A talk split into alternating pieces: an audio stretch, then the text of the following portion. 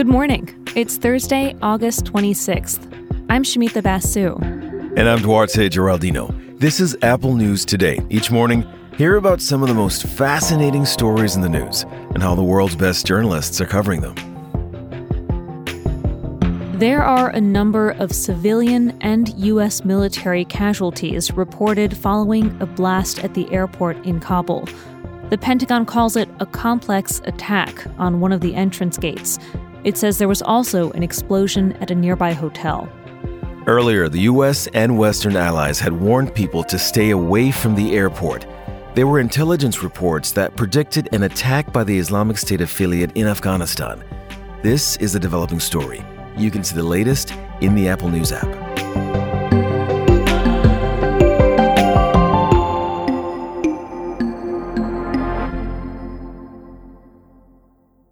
Californians are voting on whether to kick Governor Gavin Newsom out of office.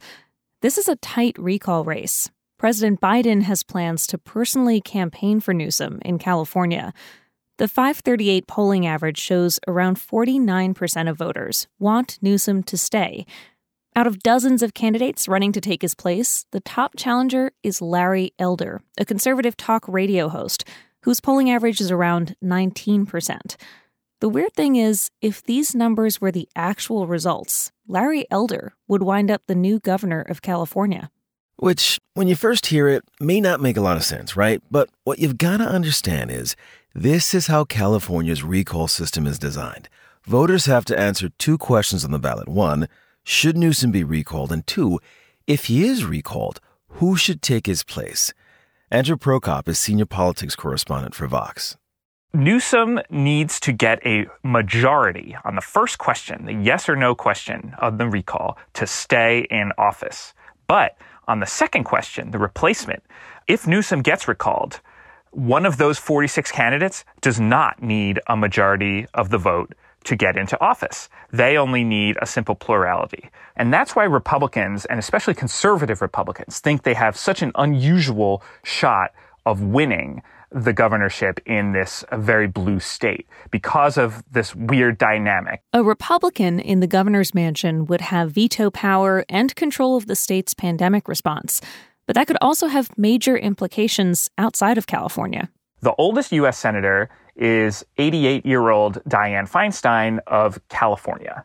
If something should happen and the seat becomes vacant during a Republican governorship, the Republican governor would be able to appoint a Republican to the seat. And that would flip control of the Senate to Mitch McConnell, which would obviously have enormous implications for President Biden's agenda Conservative activists are leading the drive to remove Newsom. They're frustrated with how he handled the pandemic, homelessness, and unemployment benefits fraud.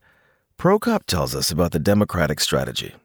So Newsom is trying to frame the race as a purely partisan showdown Democrat versus Republican, and more specifically, California Democrat versus extreme conservative Trump Republican. And the reason he's doing that is pretty simple because on the presidential level, Democrats win California overwhelmingly. So if those baseline partisan trends assert themselves, then Newsom's fine. He'll win. Mail in voting is already underway. If you're a voter in California, the deadline to vote is 8 p.m. on September 14th.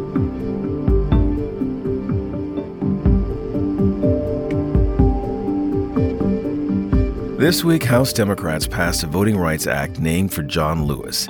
Republicans in the Senate oppose the act, so it may never become law. This means all the action on this issue is really going to be on the local level, where Republican led states are tightening voting restrictions. In Kansas, we're getting a glimpse at how one of these new laws is playing out.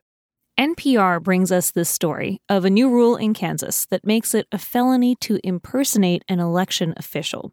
Now, the way this law is written leaves a lot of room for interpretation. Critics say the law is intimidating people who help register others to vote. They're shutting down registration drives. Efforts like those are pretty common. To bring it closer to home, think about the last few elections. Ever been approached by a volunteer with a clipboard asking you to sign up to vote? Organizers worry under this new Kansas law, these volunteers could be accused of posing as election officials. NPR spoke with the leader of a civic engagement group that suspended its voter registration drives because of this law. Other organizations have done the same. And the leader of this group points out the irony. If you get accused of impersonating an election official in Kansas, you'd be charged with a felony, which means you could lose your right to vote for trying to help people register to vote. Kansas Republicans say they didn't mean for registration drives to close, but for the moment, the number of new people signing up to vote has slowed down. Now, voter registration groups are suing to stop the new law.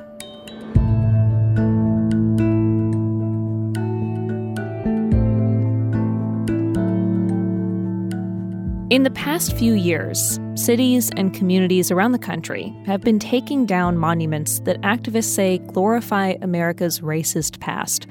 Statues of Confederate generals and supporters of slavery have fallen. But in Rockport, Texas, new public statues of 16th century European explorers meeting indigenous people are going up, and they're getting some pushback. This installation is called Cultural Interface. Steve Russell is the artist behind the project. Texas Monthly reporter Peter Holley spoke to him along with other people in the community.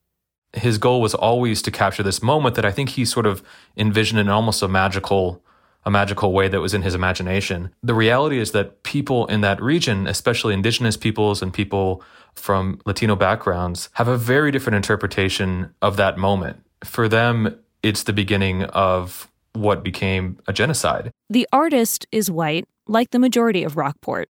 Holley says some people there are defending the project. They don't think that they're doing anything wrong, so they don't really think about statues coming down in Houston and, and other big cities like Atlanta and, and obviously in South Carolina. Their intent merely is to capture the local history. Obviously, there's a problem with that because the local history is sort of up for interpretation. Holley spoke with members of the Latino and indigenous communities about why they find this work so troubling.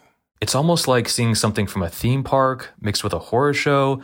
They're massive, they're like rust colored, they're holding weapons, they're very ominous looking.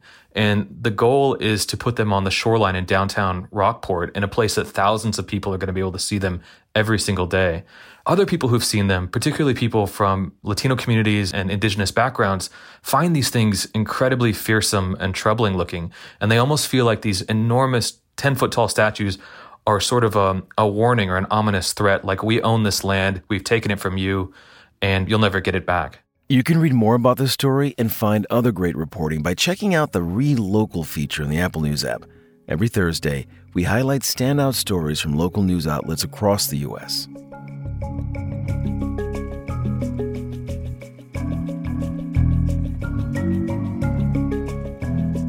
Have you ever been gifted a succulent? You know, the plants that barely need any water and are really hard to kill. Nothing says you can't be trusted with a living thing quite like getting a succulent. And yet they've become so popular. They're the office plant of choice. Turns out, being low maintenance makes them really easy to love.